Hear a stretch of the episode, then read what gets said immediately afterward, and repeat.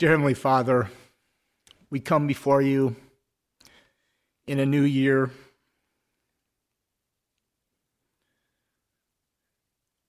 Perhaps it's uh, already apparent that it's not so new, but a continuation.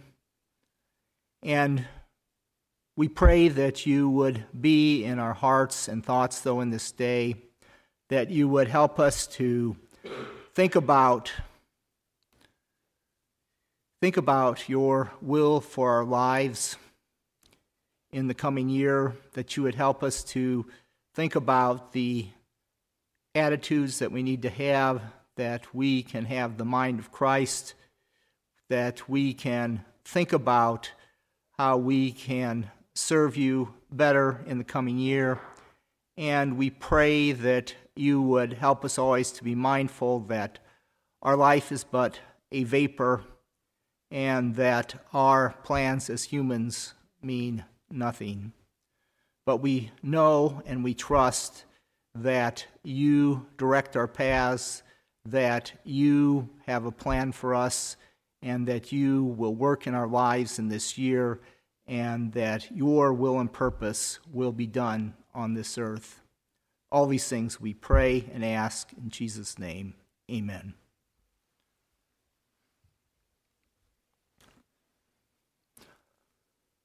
So I was, as I was thinking about this sermon and some of the some of the uh, the sermons that we already had, Brother Andrew's sermon last last uh, week on thinking about the, uh, the, the the time that we have to spend and how we can best use that, and again, um, you know, our our New Year's Eve service where we talked about the memories that we've had of, of years past and the, especially the Christmas season of, of things that were are meaningful to us as people.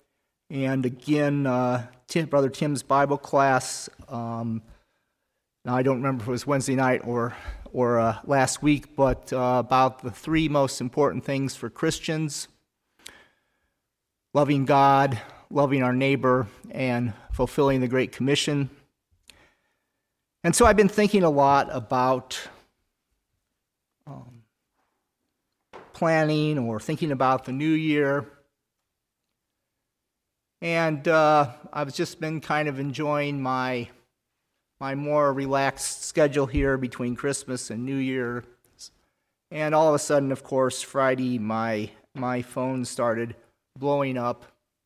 Emails from students needing, needing something. Uh, my many other other uh, commitments that I have, uh, people wanting to talk to me, et cetera, et cetera, and all of a sudden I realized that my uh, my quiet time for uh, for planning my new year was gone. And today, I uh, I wanted to talk about planning, but I also wanted to talk about embracing things that perhaps we've not planned. A couple years ago, I was in an airport. And uh, when I'm between flights, I like to go to the bookstore. I like to see, oh, what's the, uh, what kind of, uh, what's the, uh, what, what books are being published, and uh, is there anything that, that speaks to me, or at least the title speaks to me? You know, I find I got a lot of books in my uh, in my library where the uh, the title spoke to me, and I bought it, and I never got past the first chapter, but they had a great title. But the the book that I purchased several years ago was called One Thing, and it was about this businessman, and uh, he was going through uh, his company was going through some issues and he was trying, he had hired a consultant and uh, was trying to figure out uh, what, uh, what he needed to, to do different.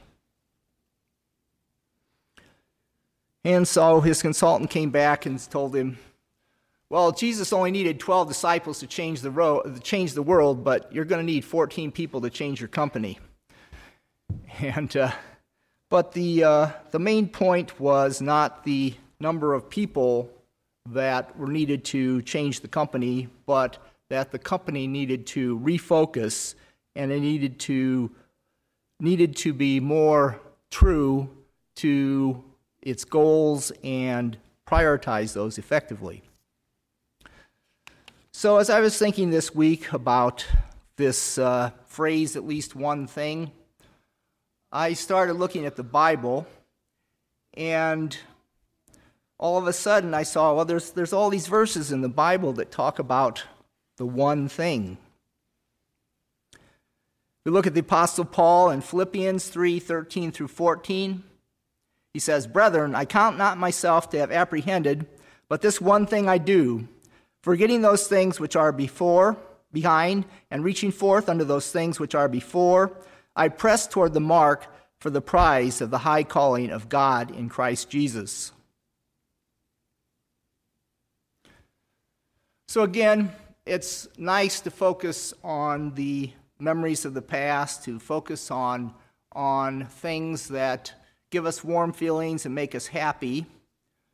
And yet, the Apostle Paul says here that it's important not to think that we've already arrived, not to think that we've already uh, achieved our ultimate spiritual goal just because we have salvation, have, have received salvation from the Lord but we need to continue to reach forth to those things which are ahead of us and seek after the prize of the high calling of God in Christ Jesus. Sir Isaac Newton said, If I have seen further, it is by standing on the shoulders of giants. So I think it's important to remember that our memories are not there to merely give us warm fuzzies, so to speak, but also as a base for preparing us and launching us to where we want to go.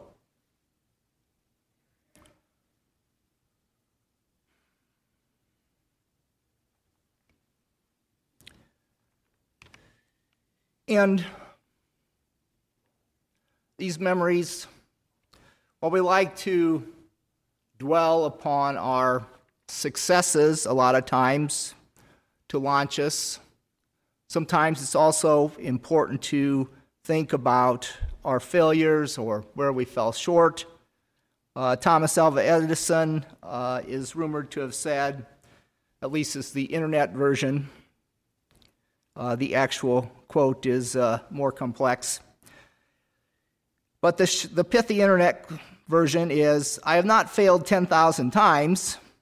I have only found 10,000 ways not to make a light bulb. So, again, when we look back,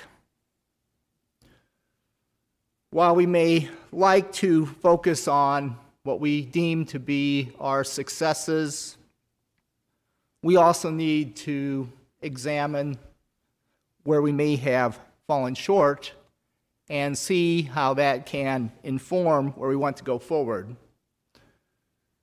A lot of times, as humans, we get stuck in these ruts and we're happy to re- retry something that's failed 10,000 times instead of trying one thing new.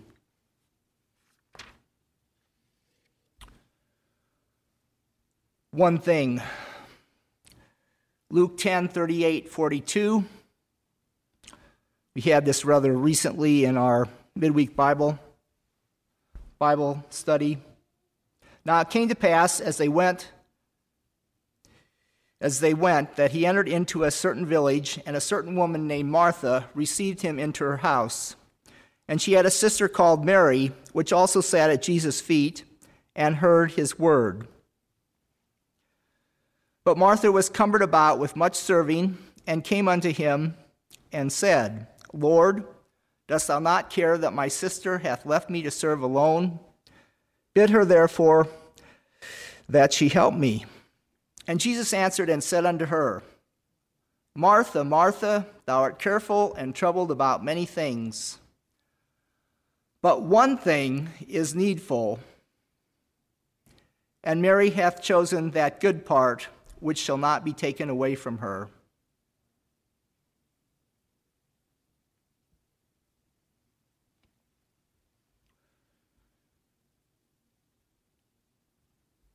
As believers, we need to ask ourselves Am I focused on the one thing?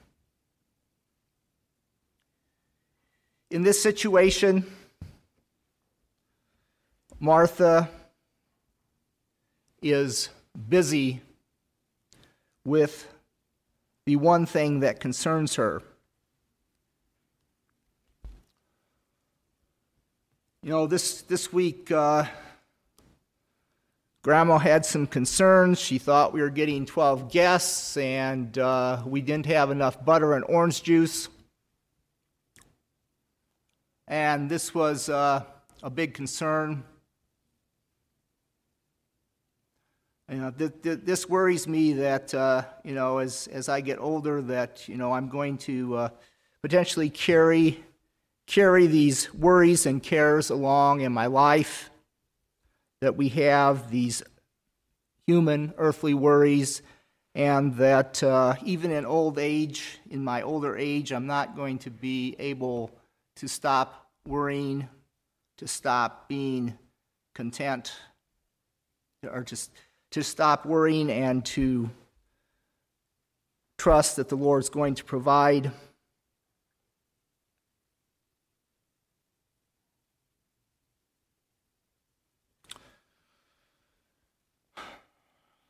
Was what Martha was doing important? Yes, it was. She was trying to serve her best. The Master was coming, the Son of God was coming, and she wanted everything to be done just right.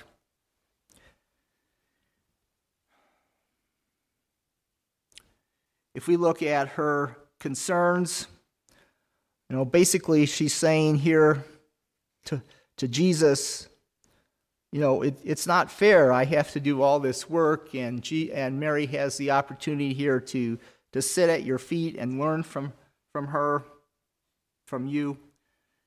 And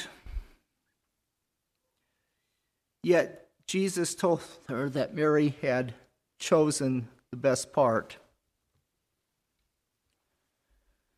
And in real life, of course, we face these types of conundrums all the time. And uh, if we're, we're married, of course, we, we have at least two people's opinions about what the right thing should be and how much time we should give to serving versus sitting and learning at Jesus' feet.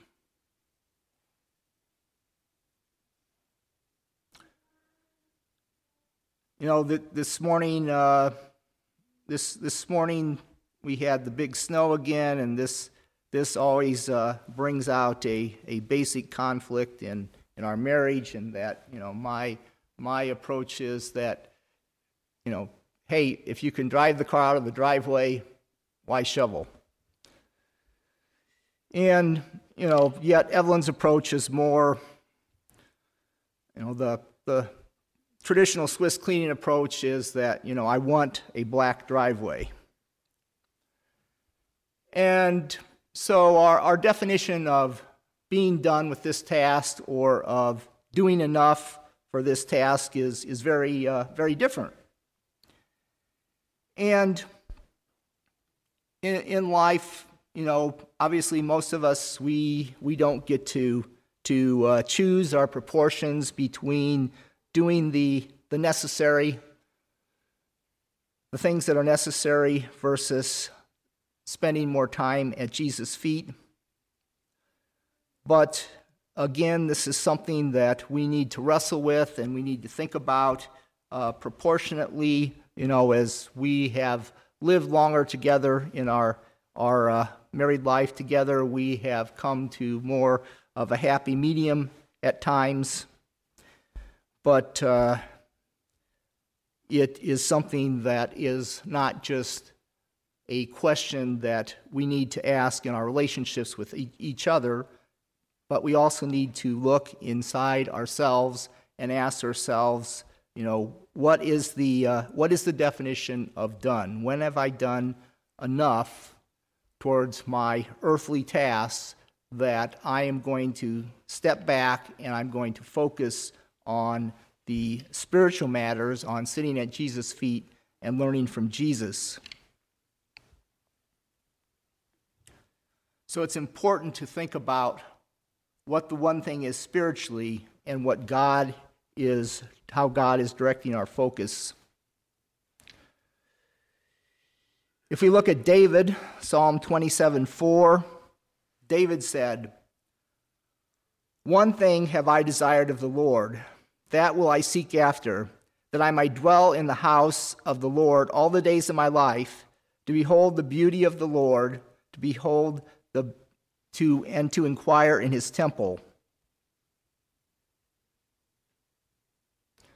So David said that he wanted to dwell in the house of the Lord.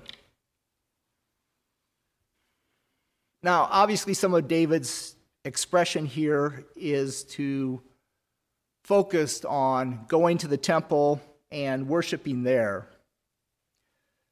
But if we look at the Amplified, or if we look at some of the uh, what is the the true true expression of his thoughts here that would apply to us today, we can see that uh, when he says that he wants to dwell in the house of the Lord all the days of his life, the Amplified adds, in his presence. I want to dwell in the house of the Lord. I want to have communion. I want to have communion with the Lord. I want to be in His presence. I want to feel His presence in my life. I want to behold the beauty of the Lord. Another translation says, I want to delight in His perfection. I want to delight in God's holiness. And I want to inquire in His temple. Again, the Amplified expands on inquire. I want to meditate. I want to consider. I want to think about the Lord.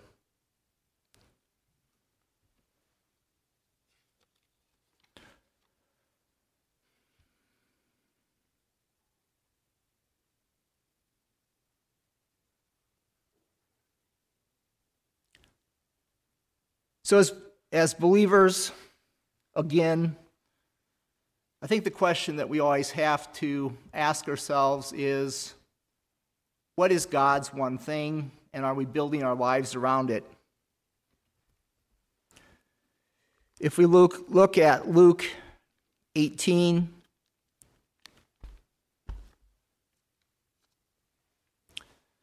verse 18. A certain ruler asked him, saying, Good master, what shall I do to inherit eternal life? And Jesus said unto him, Why callest thou me good? None is good save one, that is God. Thou knowest the commandments do not commit adultery, do not kill, do not steal, do not bear false witness, honor thy father and thy mother. And he said, All these have I kept from my youth up. And when Jesus heard these things, he said unto him, Yet lackest thou one thing. Sell all that thou hast and distribute unto the poor, and thou shalt have treasure in heaven, and come follow me. And when he heard this, he was very sorrowful, for he was very rich.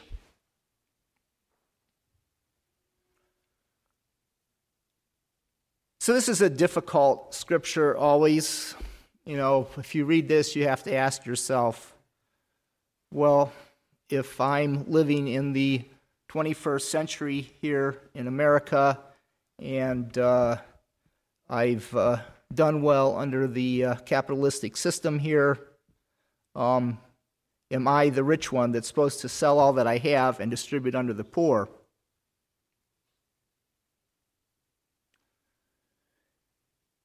And I don't want to give anyone easy answers to that. But I do think we have to think about Jesus' intent when he spoke this and think about what this question caused in the young man's life. So Jesus came down and he said, The one thing in your life that you lack. You're holding on to your riches, your wealth, and that's hindering you from following me. That's hindering you from giving my best, your best. That's hindering you from sitting at my feet and learning from me.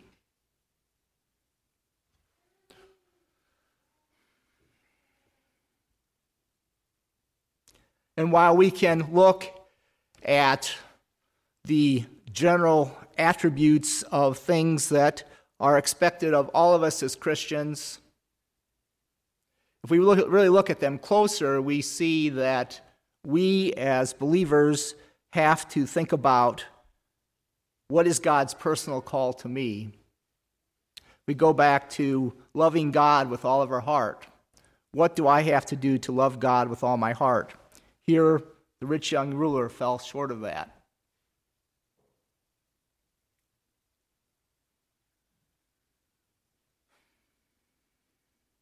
Do I love my neighbor as myself? Am I stopping?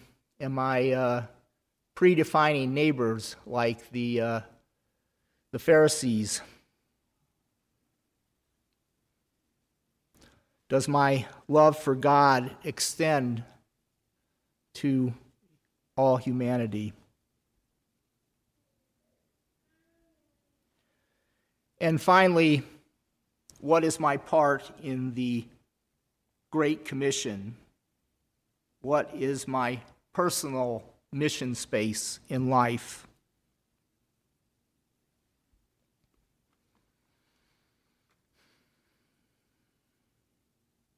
So when we move to the from the general to the specific, it gets God's call for us gets very very personal. And I think about if we are, I hate to use the word planning, but if we are thinking about the future, thinking about the coming year, I've always kind of thought about my life in three components.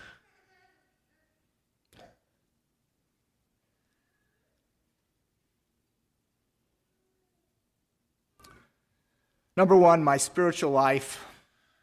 Number two, my work life. What do I need to do to uh, continue to uh, survive in this present world, to live under the curse of Adam, Adam to continue to uh, cultivate the field, so to speak. And three, of course, my family life, my relationship with others, especially those closest to me.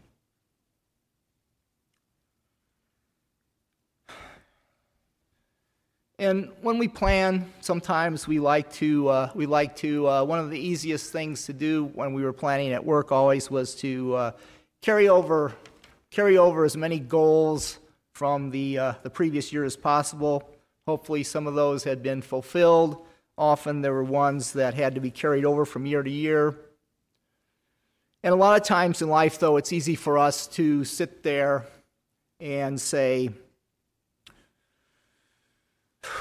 focus on what I would call maintenance goals, right? This is what I need to do to, uh, to keep my job. Versus looking at things that are hard for us to do. This is what I need to do to grow. This is what I need to do to get better in my job. And usually, if I didn't uh, didn't know how I how I needed to grow, uh, my uh, immediate supervisor would always have some suggestions of how I might be able to, uh, to grow in the coming year. But sometimes I think we as believers that, uh, you know, we perhaps we don't ask God. We we're, we're con- like to be content where we are, and we would prefer prefer not to have to grow too much spiritually. And I think that's very dangerous for us as spiritual beings just as it is for us when we look at these other more temporal aspects of our life, whether work, family, other obligations we may have.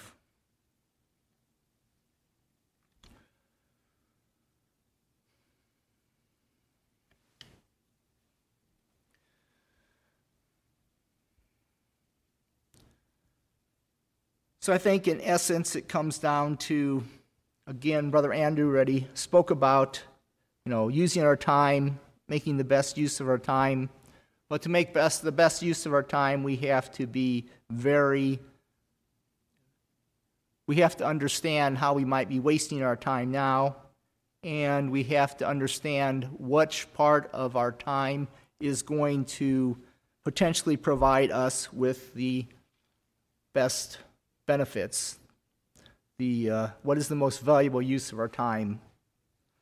You know, I'm already was faced this week with a conflict, a date conflict in February, and I'm like, okay, of these two things, what which one is most important, and I had to make that hard decision already this year because I was looking forward to uh, to both of these two uh, opportunities, and yet I could only choose one.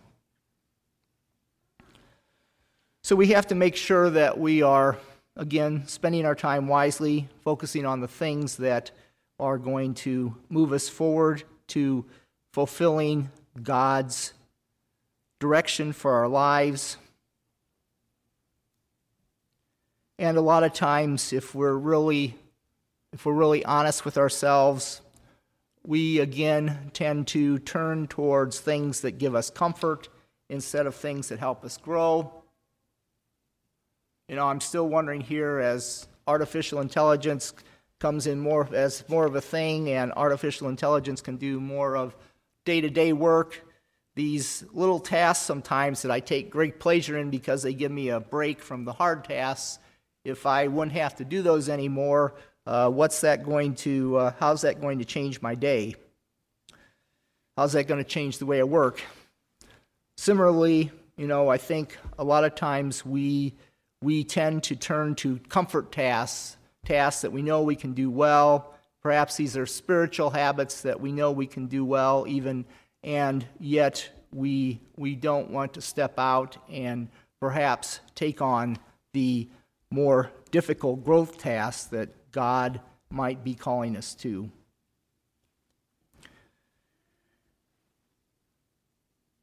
And so we can create these uh, wonderful plans here, realizing that we've done our best to try to align our relationship with God, with the things that we're going to work on in this coming year, things that we're going to, to do.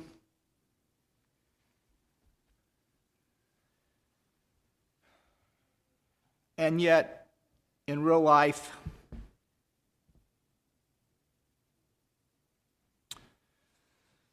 as uh, Mike Tyson, a professional boxer, once said,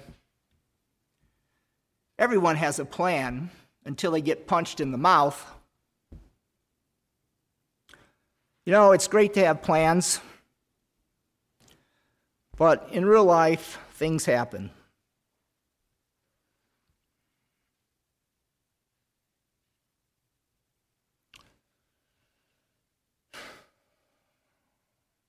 So I'm going to detour back to Abraham for a second.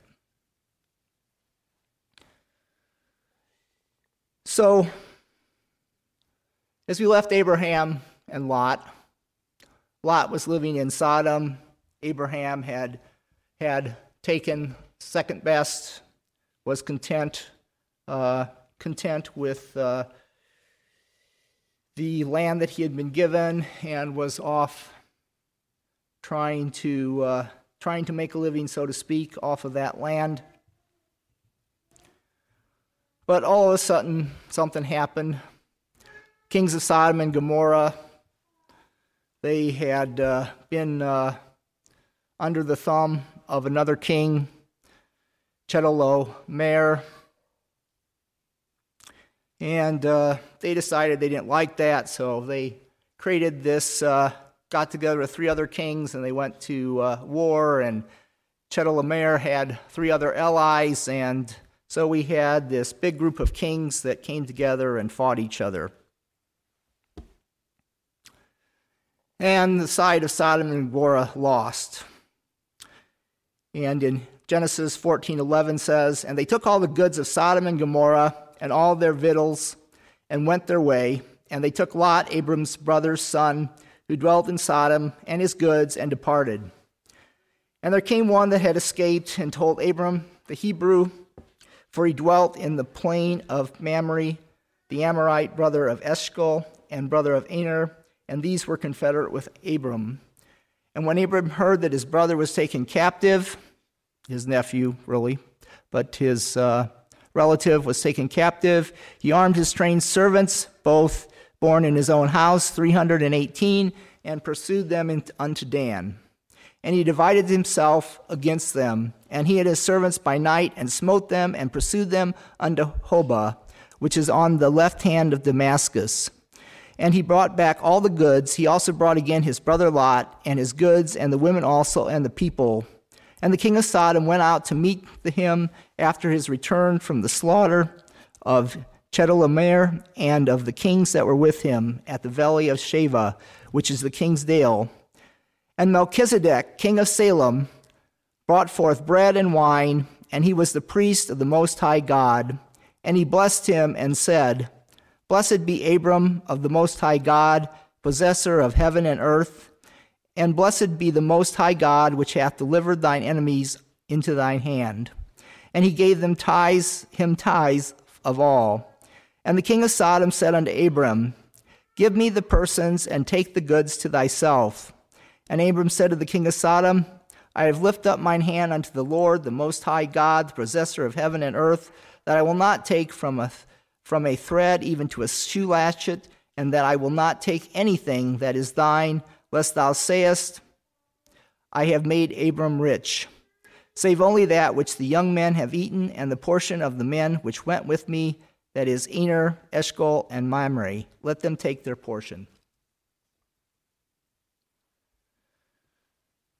So as we've seen, Abraham has this Abram has this great promise that he's going to be the father of many nations.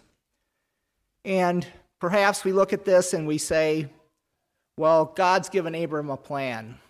God has given him his one thing. And all of a sudden, this happens. And now, Abram, who, based on our previous readings, trying to hide the fact that Sarah, was his wife when he went to Egypt because he was afraid someone would kill him for his wife, is suddenly changed into this valiant warrior.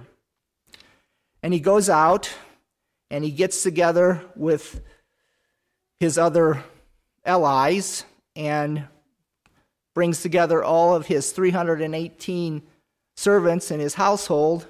And he goes out and he has this plan and he overtakes Chedorlaomer and takes back, rescues the king of Sodom and Gomorrah. He rescues Lot and he meets Melchizedek, the priest of Salem.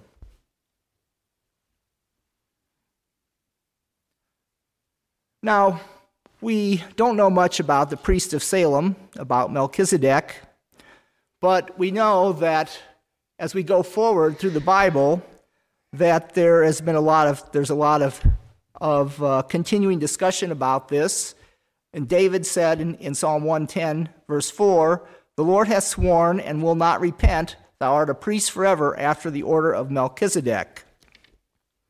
Again, a prophecy, a prophecy of Jesus that Jesus was not going to be of the of the Levite line, but of this new order of priests. And if we go to Hebrews which I don't have time to read, but again, uh, chapter 7.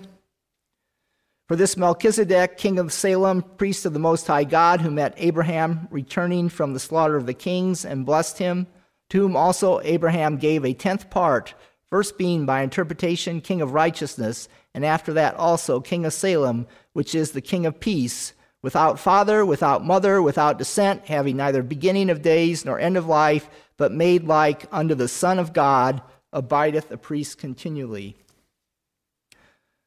Now consider how great this man was, unto whom even the patriarch Abraham gave the tenth of the spoils. So, in the midst of Abraham's one thing, he has this experience of Abram, of course, his name was then. And if I were Abram or Abraham and I was looking back on my life, I might be thinking, God, what was this experience about? You had me go, you had me rescue the sinful people from Sodom and Gomorrah, which you're going to destroy in the coming years. And you made me go rescue Lot, which it appears that Abraham loved in spite of some of Lot's shortcomings in his relationship with Abraham. And yet, of course, we know that, that uh, Lot, in the destruction of Sodom and Gomorrah, also, uh, while he lived, you know, we, uh, we know that uh, his life was uh, not pretty after that. So if I was Abram and I was looking back later in life, I would still be scratching my head and wondering about this experience. How did this fit in with the one thing? How did this fit in with my calling to become a great nation and bless all of the nations of the earth? So I don't know, perhaps God revealed that to him, or perhaps not. But I think in life, we have to be able to set those types, these experiences aside and we have to take the blessing or the learning that we received out of them and move forward, refocus back on the one thing, on our calling, on God's calling in our lives. And perhaps when we get to heaven, we will realize, as Abraham, that perhaps this situation really had little to do with Abraham, but it was really for future generations that Abraham was called in this experience. The key thing out of this experience in the future, of course, was Abraham giving tithes to Melchizedek, to Abraham, in a sense, paying tithes to the, the future Messiah, the future priest, to our future high priest, Jesus Christ, through this genealogy of no priesthood. And again, out of nothing, God creates something.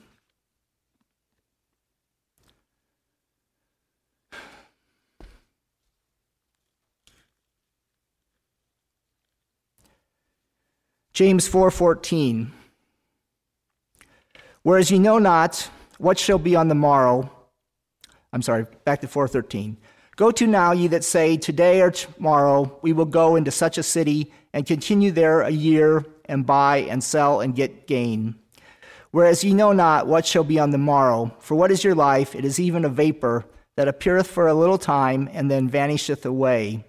For that ye ought to say, If the Lord will, we shall live and do this or that. So sometimes we as believers we're afraid to we're afraid to plan. Sometimes we're afraid to to grow. We're afraid to uh, think about going to another city, to expanding God's promise in our lives. And again, we don't know. Ultimately, we know God is in control. And we know that we need to, when we think about our coming year, we do need to examine our hearts and our lives. We do need to think about what is our one thing that God has called us to and how can we live that out in our lives. We also have to be ready to accept these detours that we perhaps do not understand that may go against our preconceived notions of what God's plan for our lives are.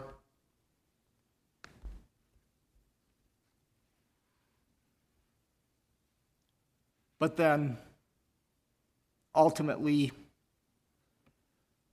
we always have to keep in mind the one thing loving God, loving our neighbors, and loving our neighbors enough to reach out and to share the good news of the gospel, the good news of salvation with them.